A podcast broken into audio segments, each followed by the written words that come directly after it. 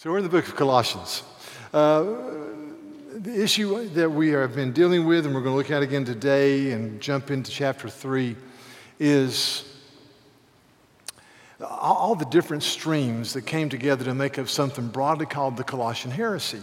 And one of the streams that made up the Colossian heresy was a teaching by a group of people that we would call the hyper spiritualist or the uber spiritualist who said something like this It's okay to believe in Christ, it's okay to hold to Christ, kind of, sort of, if you want to start there, but, but really, if you want to be spiritual, you must, we saw in chapter 2, uh, do, do these things. You must, first of all, treat your body very harshly.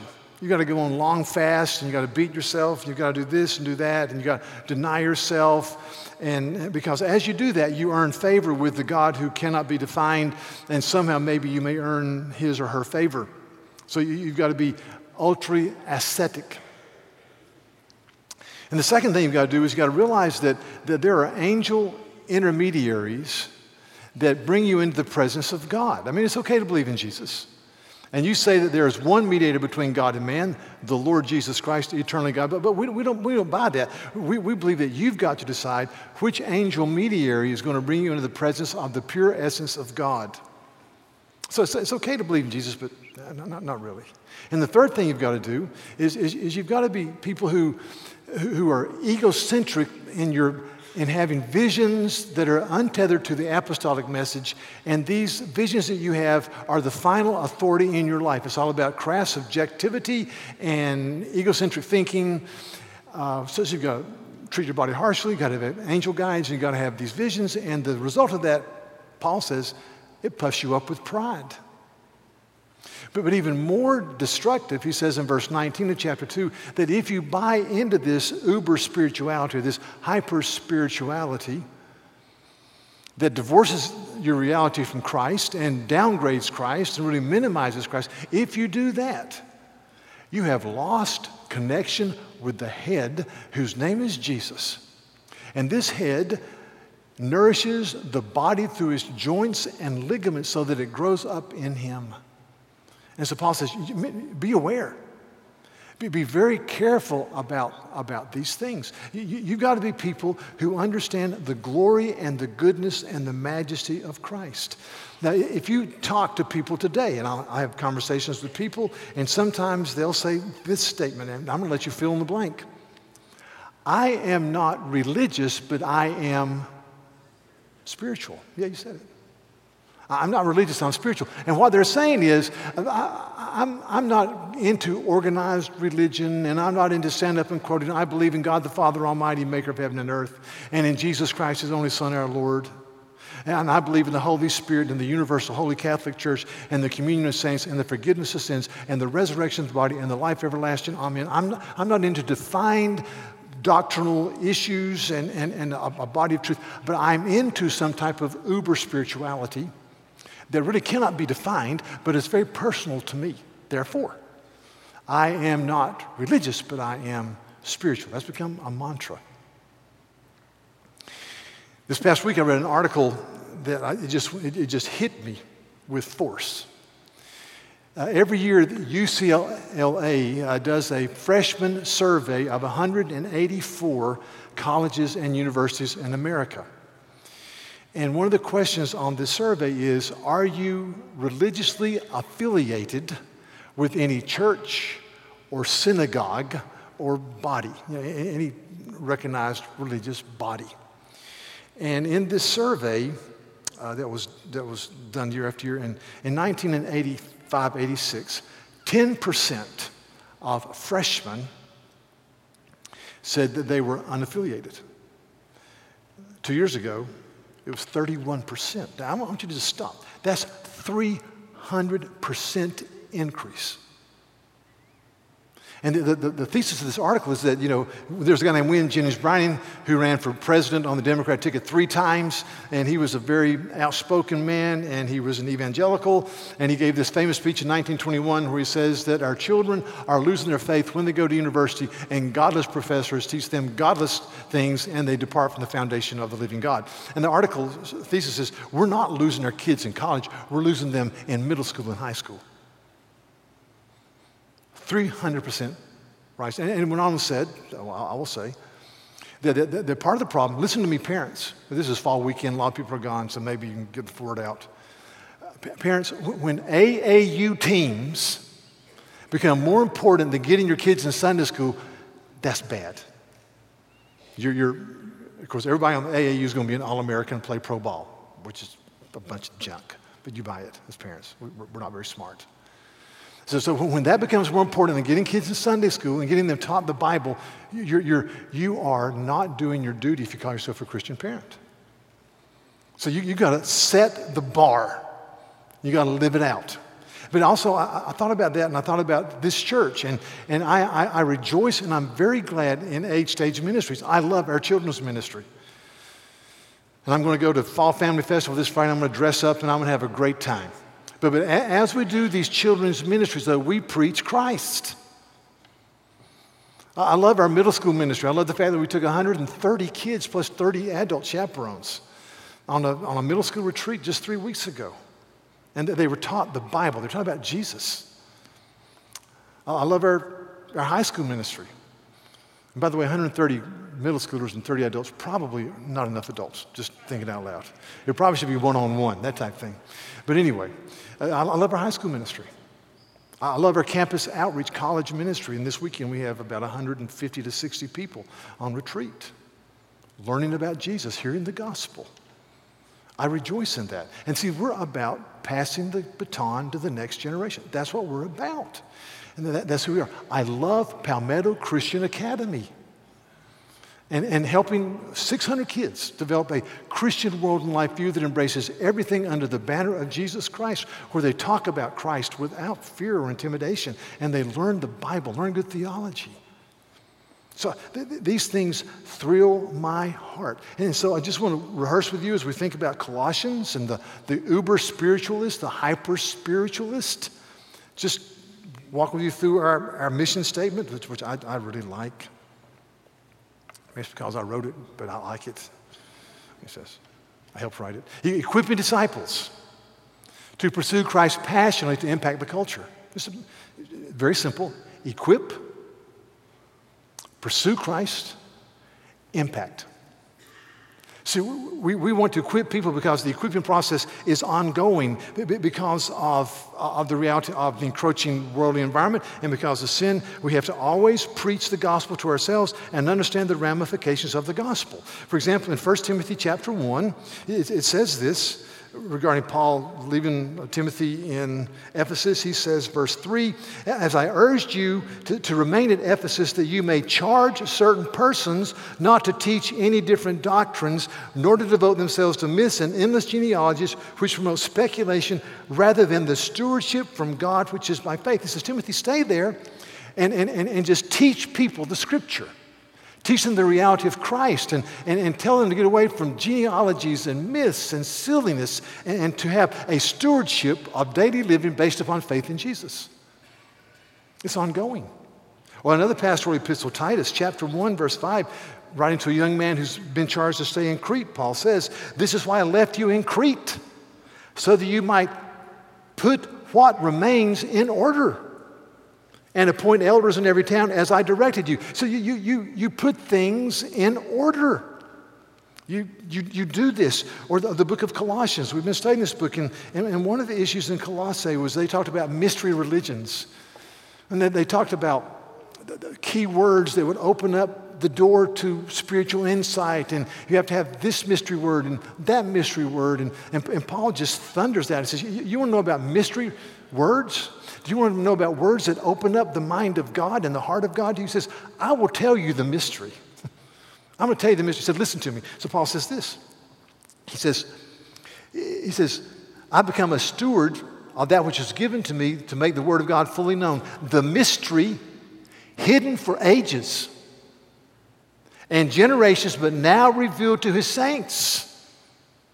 The mystery. He says this on down, he says, to, to, to show you the riches of the glory of this mystery, which is Christ in you, the hope of glory. So we, we talk to each other. The mystery, the, the word, the glory, the majesty of Christ. So we equip each other with the gospel. continuously. So, 500 years ago, Martin Luther began the Reformation inadvertently, wasn't he, he, was uh, addressing issues in the medieval church. And, and so, the, the, the, really, the issue today and then is, is my standing before God, my justification, a gift of a righteous status because of who Jesus is in my life and what he's done for me? Or is it a process of becoming more holy, a synergistic process in which I participate? Is it by grace alone or is it through my works and somehow mixed in with what Christ has done for me? This is the gospel, this is heresy. That's simple. The gospel. Salvation by faith alone through the work of Christ alone. There's a man named Jodocus van Lodenstein, which is a really cool name. Jodocus van Lodenstein, who in 16 and 74, 100 years after, or 10 years, 100 years after John Calvin died, came up with a statement. He said, the, the, the, the church must always be reformed, which means based upon the teachings of the Reformation, and continuously being reformed by the Word of God. The, the, church is reformed, living on the, the basis of the Reformation doctrines, which was a recovery of the gospel, and continuously being reformed by the Word of God. Uh, and, and th- that's what we say. We, we, say we want to be people who sit under the authority of the Bible. And so, so Luther, Luther, I said this two weeks ago, Luther's issue was how can I know I am loved by God?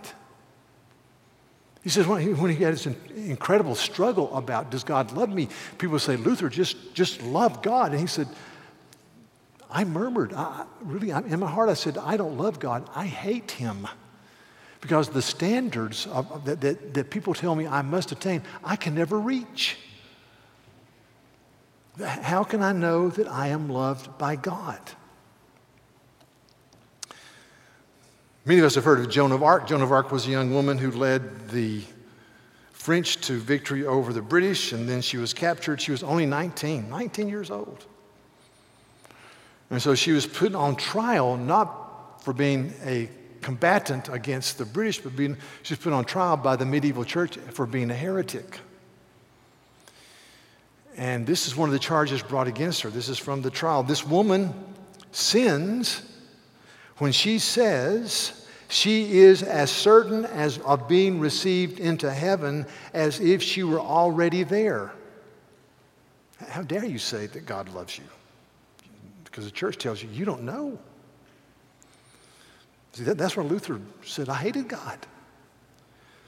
She says, you know, they says, seeing that on this earthly journey, no pilgrim can ever know if he is worthy of glory or of punishment, which the sovereign judge alone can tell. So that they burnt her alive at the age of 19 because she had the, the, the audacity to say, I believe that I'm loved by the living God with an eternal love through Christ. I mean, it's amazing. So, so, so the Reformation answers the question how can I know that I am loved of God. And that's why Luther said, when I discovered the gospel of grace, the, the work that Christ did on the cross for my sin, and I understood that I'm saved by faith alone in what Christ has done for me, I felt as if I'd gone through the doors of paradise. What a statement. And so you can have a continuous present tense peace in the midst of conflict. Let me tell you, we all know as we read and study and think, as the Westminster Confession says, that we're involved in a continuous and irreconcilable war. We will never be done with sin. We struggle. And so we're never done with sin. A, the Bible says it's a continuous and irreconcilable war. And it goes on and says that by the power of the Holy Spirit you overcome, but it's still, this is a war. So, so you, you, you come to the battlefield every day, and sometimes you're bloodied, but, but, you, but you realize that by the grace of Christ, you continue on. This is what Luther wrote years after he understood grace. He says, When the devil throws our sins up to us, and declares that we deserve death and hell and judgment. We ought to speak to the devil thusly. I don't talk to the devil very much. I don't necessarily advise it, but this is what Luther did. I say to the devil, I admit, devil, that I deserve death and hell and judgment. What of it?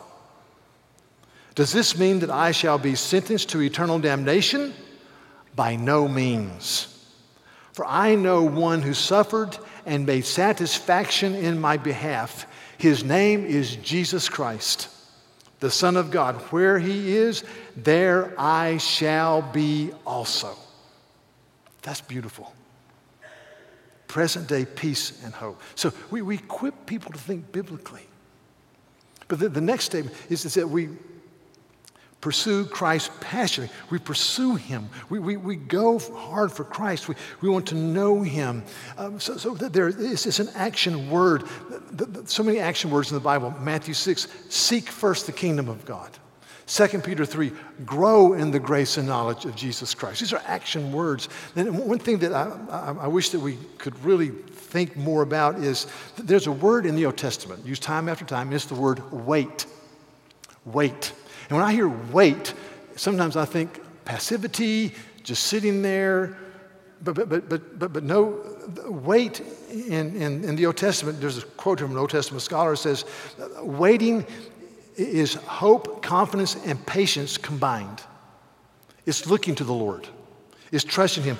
The true God is thus distinguished from the idols, for none of the idols can perform, nor have they ever performed fearful deeds on behalf of their devotees, whereas Yahweh, the God of the Old Testament, the true God, can control all of creation and cause it to respond to his will. So, so for example, we read this famous passage in Isaiah chapter 40. And it says this, verse 31 Those who wait upon the Lord shall renew their strength. They shall mount up with wings as eagles. They shall run and not go weary. They shall walk and not faint. So those who wait upon the Lord. It doesn't mean to be quiet, it means to pursue Him. It means to look to Him with confidence and joy and expectation. The same word is used in uh, Isaiah 64, verse 4. It says this From of old, no one has heard or perceived by the ear, no eye has seen a God besides you who acts for those who wait for Him. You pursue him, you wait for him, you look to him in confidence and strength and joy. You, you look to him with expectation. God, do that which only you can do. And then verse 7 says this in the same chapter. It talks about this. Uh, this is a powerful verse. There is no one who calls upon your name who rouses himself to take hold of you. Do you hear that? Who rouses himself to take hold of you. There's no one who calls upon your name, which is a form of waiting. You call upon the Lord, who rouses himself to take hold of you. So, so when, I, when, when I think biblically, when I understand that there is a great God who is triune and he's spoken and he loves me and his way is good, then I want to rouse myself to know him, to, to obey him, to, to, walk, to walk in his way. So this, this pursuing. And then the, the next one is impacting. To impact the culture around us, uh, we are compelled to do something. See, we think, we emotively worship, pursue, and we impact our culture. I was reading a letter recently written uh, in 1905 or 6 by one woman named Amy Carmichael. Amy Carmichael was a missionary in India. She was from Ireland. She was in India for 55 years. 55 years. She worked in southern India and worked primarily with, with women who were outcast and orphaned children. And so she wrote this, this letter as a plea to the church in her home country, England.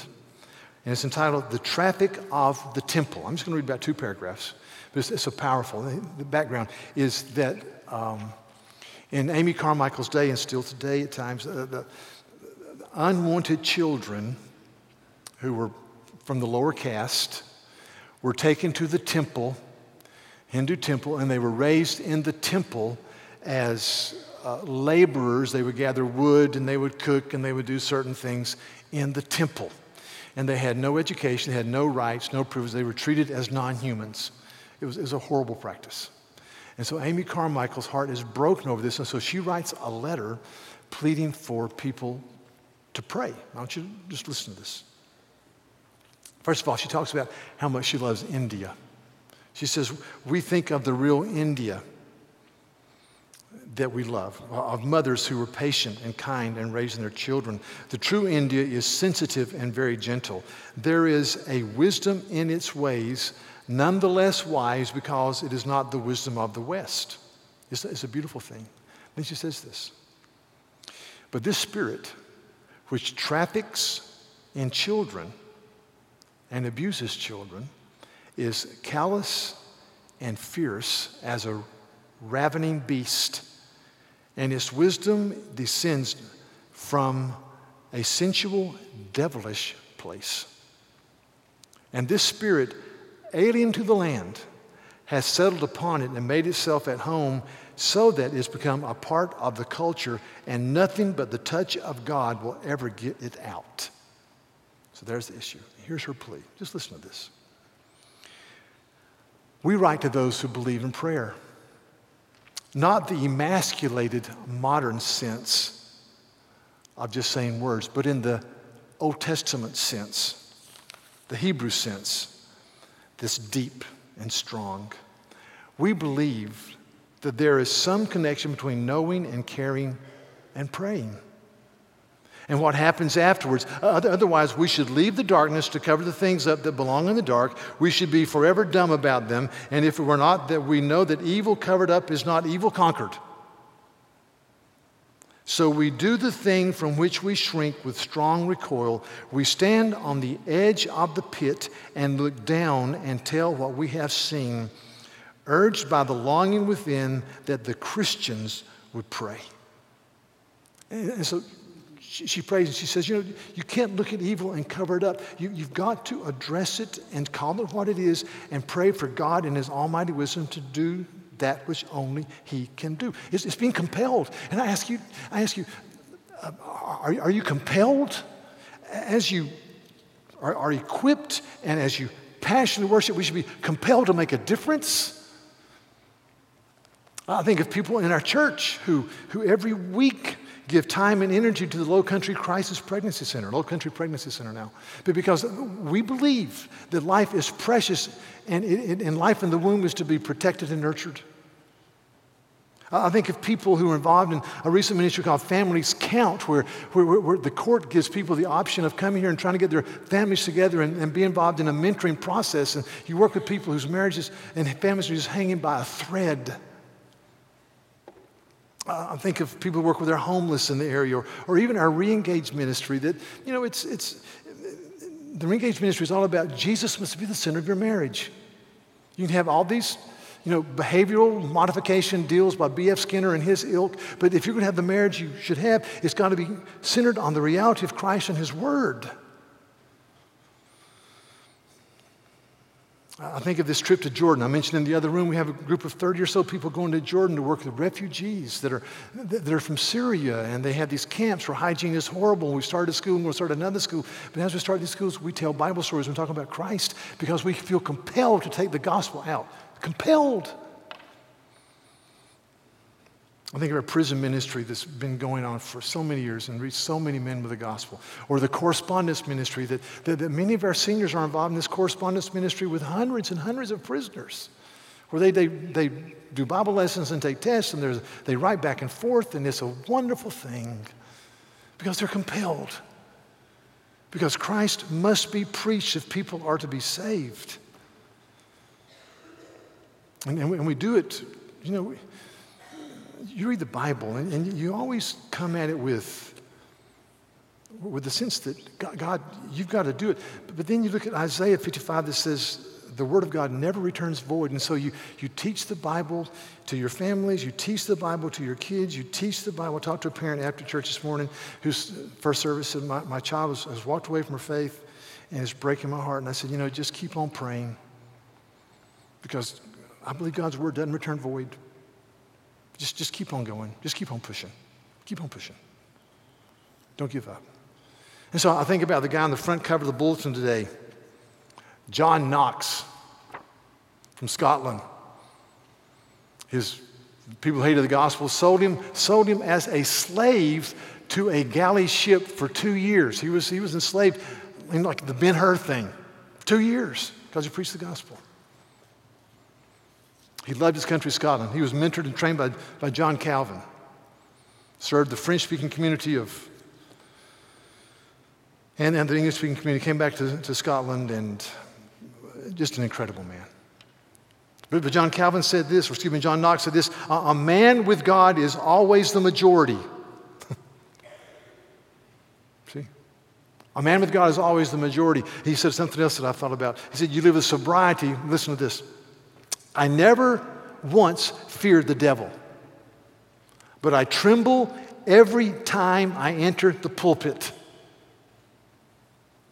In other words, he says, Lord, do not let me misrepresent or downgrade or obscure your word. I tremble every time I enter the pulpit. So, so you, you step back and say, okay, equip, pursue, impact. Where, where does this requisite energy come from? And that's why we've been studying the book of Colossians, because chapter 3, verse 1 starts off with this prepositional phrase that says, therefore, or since, or if. If you translate it either way. If then you have been raised with Christ, set your heart on the things that are above, where Christ is seated at the right hand of God. Set your mind on the things above. For not on earthly things, for you died and your life is now hidden with Christ in God. This is just kind of an argument. He says, you know, since then you've been raised with Christ, set your hearts on the things above. And what was he said, what does that mean, raised with Christ? Here's what it means since you're having the life giving energy of Jesus poured into your life, and you have union with Him, and you are in Christ, since you have this life giving energy being poured into you, therefore set your hearts on the things above, where Christ is seated at the right hand of God. Set your mind on the things above, not, not on earthly things. For you died, and your life is hidden with Christ in God. He says, You don't know true spirituality? You're in Christ. Your life is hidden with Christ in God. In the verse we'll look at next week, when Christ, who is your life, appears, you'll appear with him in glory. So, so, so therefore, I'll show you the way of true spirituality. You think about, you understand, you major on your union with Christ and what He's done for you as you receive the life empowering, sustaining grace from the Holy Spirit. because Christ is seated at the right hand of God. That's called the session of Christ. Romans 3 says it this way Who shall bring any charge against God's elect? It is God who justifies. Who is he that condemns? Well, Christ is the judge. But he's the one who died, more than that, who was raised, and who is at the right hand of God and intercedes for us. It's powerful. So listen. Paul says, Who's going to bring any charge against us? Well, the judge is Jesus. He died. He died on the cross for our sins. He rose victorious over death. He ascended to the right hand of God the Father, and he sits. He sits at the right hand of God the Father in authority, with his ministry completed as far as dying on the cross for our sins, and listen, he reigns and he intercedes for us. Now, that blows my mind. I, right now, the resurrected, ascended, reigning, eternal God, whose name is Jesus, is praying for his church and his people. Now, I hate the phrase, I can't get my mind around that because I hear it 30 times every day. I'm, I'm really want to retire that colloquial phrase to the Hall of Fame. I, you know, but but, but I, the only thing I can say is this I cannot get my mind around that. It is glorious, it's mind boggling, it takes away your breath. The living God is praying for us right now. The only thing I can say is, wow. Wow. Unbelievable. He reigns in glory. Now, one of my favorite movies, stories, and movies is Robin Hood. And the, the Robin Hood with Kevin Costner, and then the latter one was with Russell Crowe is very good. So here's the story of Robin Hood, uh, total various movies. Robin Hood um, um, serves and loves the King of England named Richard the Lionhearted. Richard the Lionhearted. And Richard the Lionhearted has gone to fight in the Crusades, and he's left his weak, uh, dastardly, horrific younger brother in control whose name is Prince John. And Prince John has a sidekick who is involved in graft and corruption and overtaxation and usurping the authority that is due to the king and his the sheriff of Nottingham. And it's against law to kill deer in Sherwood Forest. And they just tax people and they abuse people, and it's bad. And Prince John is the polar opposite of the noble hearted Richard the Lion Hearted.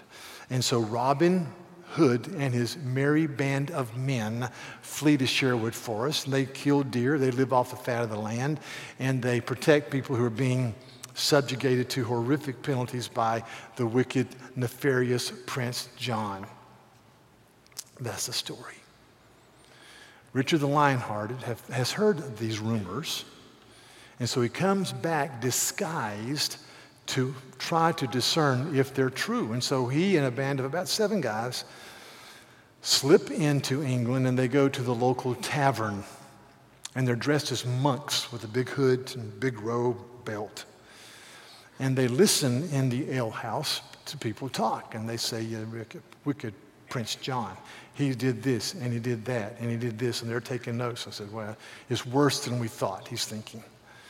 It says, But there is a man named Robin Hood in Sherwood Forest who honors the king and protects us from the wicked Prince John. And so Richard Lionheart says, I, I got to meet this guy. And so he and his band of brothers go galloping into Sherwood Forest in their monk robes. And pretty soon Robin Hood surrounds them with his men. He says, Well, sir, monk, are you here as friend or are you here to, ta- to tax the people of Sherwood Forest beyond all bounds as you represent the wicked prince and defy the rightful king of England? and Richard the Lionheart. It's great, it's great. And usually Richard Lionheart is played by a man in full bloom. I mean, a real man. Deep voice. He's a man. And at this point, Richard the Lionheart undoes his belt and throws off his robe. And he's sitting there with his shield and his sword, and it's got a lion with a cross in it. And he says, No, Robin, I am the king of England. And Robin Hood goes, Whoa.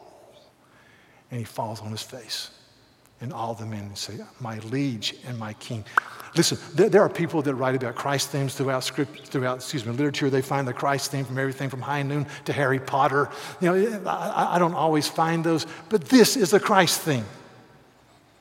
This is it. See, we're Robin Hood. We're Robin Hood. I'm Robin Hood. You're Little John. We're Robin Hood.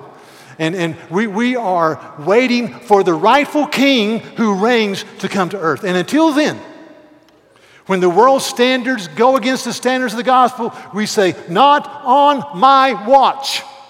We're waiting for the rightful king. We will not bow the knee to totalitarianism or horrible ethical living. We are servants of the real king. That's the Christ theme. And so, so I look at this and I go, the Lord Christ died, rose, ascended. He's sitting in glory. He's going to come again. That, that gets me excited. Therefore, don't set your minds on the things of the earth. Set your mind on the things of heaven. Glory in the greatness of Christ. Okay. So, so uh, I've got to hurry here, but, but just for example, Romans 8. We've been reading Romans 8, but let me just give you the 30,000 foot of Romans 8, just two or three or four themes, and then make some comments. So, Romans 8, it just talks about glorying in the greatness of Christ. How, how, do you, how do you break the paralyzing nature of sin? You glory in Jesus. That's it. Your position in Christ, who Christ is in you. Romans 8, verse 1 there's therefore now no condemnation for those who are in Christ Jesus. I, I read this and I think about the medieval church that said, You can't know for sure that God loves you. You know why they could say that? They didn't have the Bible. They did not have the Bible universally. And that's why Martin Luther said, We got to give people the Bible. That's why John Wycliffe and John Huss, 100 years before, we got to get the Bible in the hands of people. Because you read this stuff and you go, Fooey on your stuff. There's no, see, this passage, th- there's no sense of, well, I don't know if he really loves me. I don't know if he really cares. It's all declarative. It's all exclamation points and underlined red markers. No condemnation. Verse 1 for those who are in Christ Jesus. Verse 11 if the spirit of him who raised Jesus from the de- dead dwells in you, he who raised Christ from the dead will give life to your mortal bodies. Uh, verse 15 you did not receive the spirit of fear that makes you fall back into craven, servile attitudes, but you received the spirit of adoption. You're adopted as sons by whom we cry out, Dear, dear, dear Father. There's no, this is just a proclamation, declarative. The Spirit Himself bears witness with our spirit that we're children of God. Then He goes on and says, verse 32 He who did not spare His own Son, but gave Him up for us all, will not also, along with Him, graciously give us all things. You know these verses. But it's all about, I belong to Him, I'm in Him. And He says, what shall separate us from the love of Christ? Shall tribulation? No. How about distress? No. Persecution? Never. Famine? Nakedness? Danger? Sword? No. And all these things were more than conquerors through him who loved us, for I am convinced that neither death, nor life, nor angels, nor principalities, nor things present, nor things to come, nor height, nor depth, nor anything else in all creation can separate us from the love of God found in Jesus Christ. Take that medieval church. Take that semi Pelagians. Take that. It's, it's just, it's all declarative. There's no uncertainty. So, just two points. Two points. Number one, make much of Christ. Therefore, Therefore, since you have been raised with Christ, set your hearts on the things above, where Christ is seated at the right, right hand of God. So you get up get, every day, rehearse who you are in Christ. Thank you for the greatness of Christ. Lord Christ, thank you that you loved me. Thank you in the fullness of time you became a man. Thank you. Make much of your, your, your standing in Christ. And see, let me say this. I say this frequently. I say it to myself. I say it to you. If you view your standing and your acceptance with Christ through your performance or through your emotion, we'll stay, because our emotions come and go. But if you view your standing in, in Christ through what you do, you're going to be discouraged. I, I am. I'll just speak personally. When I, when I view my acceptance with God through my performance, I get discouraged because I have good days and bad days. I have good hours and bad hours. But if I judge who I am through the finished work of Christ upon the cross, I get happy. And I go to Romans 8 and I say, Who can separate me from the love of Christ? Can, can distress or persecutions or trouble or nakedness or famine or sword? No. Can height or depth nor created beings, or the past, or the present, or the future? No. So, so, so this passage, Paul saying, you want, to, you want a real, true spirituality? You glory in who you are in Jesus Christ. Number two, we have an ongoing issue of being equipped to think well. And, and, some of these ongoing, let me just give you some ongoing verses chapter 3 of Colossians just says, Put to death, therefore, present tense. We'll talk about that in a few weeks. Put to death, therefore, what is earthly in you. Or verse 12, put on them, present tense, as God's chosen people, holy and beloved, compassion and kindness and humility and meekness. And, and, and present tense, verse 15, let the peace of Christ rule in your hearts, to which indeed you were called. So, how in the world do I, how, how does that happen? Well, here's part of it. Verse 16. You let the word of Christ dwell in you richly. You, you let the word in your life. You think it. You, you sing it. You ponder it. You, you rejoice. God's liberating truth is my joy. C.S. Lewis has some great one liners. One of his greatest one liners is this His compulsion is my liberation. His compulsion is my liberation. Whew. God's good.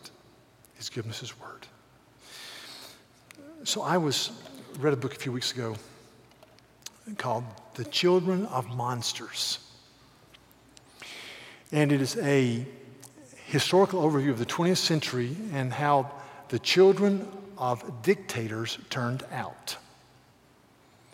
And he goes through and he traces the children of Stalin, Mao Zedong, the ones that weren't illegitimate. Benito Mussolini had pretty good children. Adolf Hitler, we do not think had a child. There's a rumor that he had a child, but we think that's not true. He talked about dictators in Central Africa Republic and how they lived and how they abused people. He talked about a guy named Nicolae Ceausescu. Remember that name if you're older? The dictator of Romania.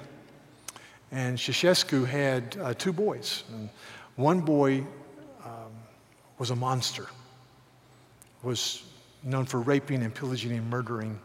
The other boy was a physicist who still lives in Romania. He, te- he was a teacher. And, and, you go through this and, and you talk about, there's a term used by Lewis in a book called Out of the Silent Planet, talks about bent people. And he says that we're all bent people, which means that, you know, sin has bent us. But we would say God's word helps straighten us out. Not completely, but it helps in the process of making us more like Christ. So we're all bent people. And in this book, he says that there, some of these children are horribly bent. He has some questions at the end. He said, questions people might ask. Who were the most gracious children of a dictator? And he said, the children of Tojo, the leader of Japan in World War II, turned out to be outstanding people. And he said, what children turned out to be the most heinously horrific? He says, that's easy. He says, the children of this man, Saddam Hussein. He said, the two boys of Saddam Hussein were horrific. That's the oldest boy. He was 6'5, 6'6. His name is Uday. He was killed by our troops in a firefight when he was 38 or 39. Uh, Uday Hussein was known to go to a wedding in Iraq and walk in with armed men and seize the bride and take her somewhere for two weeks till he was done with her and then return her. He was a monster. He, he was, he was, um, he killed his uncles. He would pick women up off the streets and molest them. He was a monster. And I, th- I thought about that a lot. And then I thought about what we've been exposed to the last few weeks coming out of Hollywood without going into detail about a, man who had, uh, who, for, for, for decades has serially abused women and, and berated the people around him, cursed them out, mocked them, belittled them. And, and I've read ton of editorials about this guy, Harvey Weinstein. I've read a ton of editorials, and, I haven't read one that I would like to write, but here's what I would write. And here's, here's my editorial. There are certain people, we're all sinners, we're all bent, but there are certain people who, if they think they have total autonomy there's no oughtness in life. Romans 1 says God gave them over to, to, a depraved mind because they did not do what they ought to do. Hear that?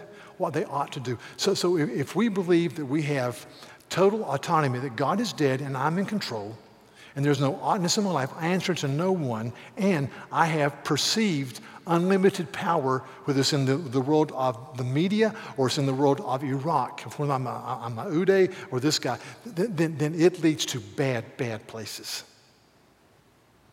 And, and that's why, conversely, we say God has established the home, the church, and the government to bring a liberating influence, a joyful influence to, my, to our lives. And, it, and so when God given authority does the right thing, you have to realize it's for your good. Confession, example, I'll close with this. Eight weeks ago, we um, had been at, on Sunday, long day. I had preached twice, did a funeral, did a wedding. Didn't even get to go home. Heading home, 10:30, North 17, and uh, I'm driving, and I'm speeding. And I look up and there's a blue light behind me. I pull over, and one of Mount Pleasant's finest has a conversation with me. And let me tell you, if you're from Mount Pleasant, he could not have been more gracious, more diplomatic. He was wonderful. I mean, really, it was a, wasn't a good experience, but he was very kind. So he comes up to the car and he says, Sir, you're, you're speeding. I went, oh. I didn't want to give him eye contact. You know, you're caught. I said, Yes, sir. I mean, he's probably 27. I'm, yes, sir. And I, he says, uh, he really gave me some outs. He said, Are you rushing home to take care of a child that's in need? And I said, I didn't think of it at the time, but my son happened to be home from the West Coast. and if you define need very broadly, he needs a lot of help. But I, I, I, couldn't think that quickly, so I said, No, sir, there's no child that needs help. And then he said this, he really was nice. Do you have a pet at home? Who, seriously, who, who, who, you, need to, you need to take care of? I says, I thought, can I lie? I said, No, sir. He said, Well, give me your license and registration. I did. He's back there, it seemed like two hours. I'm going, Oh, man. He comes back and he says, Here, Reverend Brown. he said, I know you've had a busy day. They said, Yes, officer, I have. I said, It's been a rough day at the Methodist Church. I just want you to know that. no, I, I didn't say that. I didn't say that. But um, he said, I'm, I'm, I'm going to have to give you this ticket. And, and, and he did. And he said, No, drive carefully. I said, Yes, sir. Well, let me tell you something. Since I got that ticket eight weeks ago, I'm on 17. The speed limit is 45. I'm going 45, maybe 48. And I am being blown by by everybody else. I mean, people look, they pass me and look around and they like, where's your student driver decal, buddy? I mean, I'm driving like a 110 year old man. I mean, I've said, I'm not getting another ticket. I hadn't got a ticket in 40, was since I was a sophomore at the Citadel. I guess that was in 1950. When was that? Anyway, long time ago. I've, I have had, t- I've had two speeding tickets the last six months. I'm on a roll. I want to stop that. I want to stop that. So I'm going, you know what? It's good for my soul. It's good for me. Because that's my God given authority. And when God institutes His rule in my life, it is for my good. So if you pass me, and I'm going 45, that's why. Don't give me a dirty look and think, hey, old man, get with the program. I'm being a good citizen. So that's, that's, that's my story. Well, let's pray. We'll close. Lord, thanks for this day, and thank you for the just the privilege of studying the Bible. Thank you that it's just clear.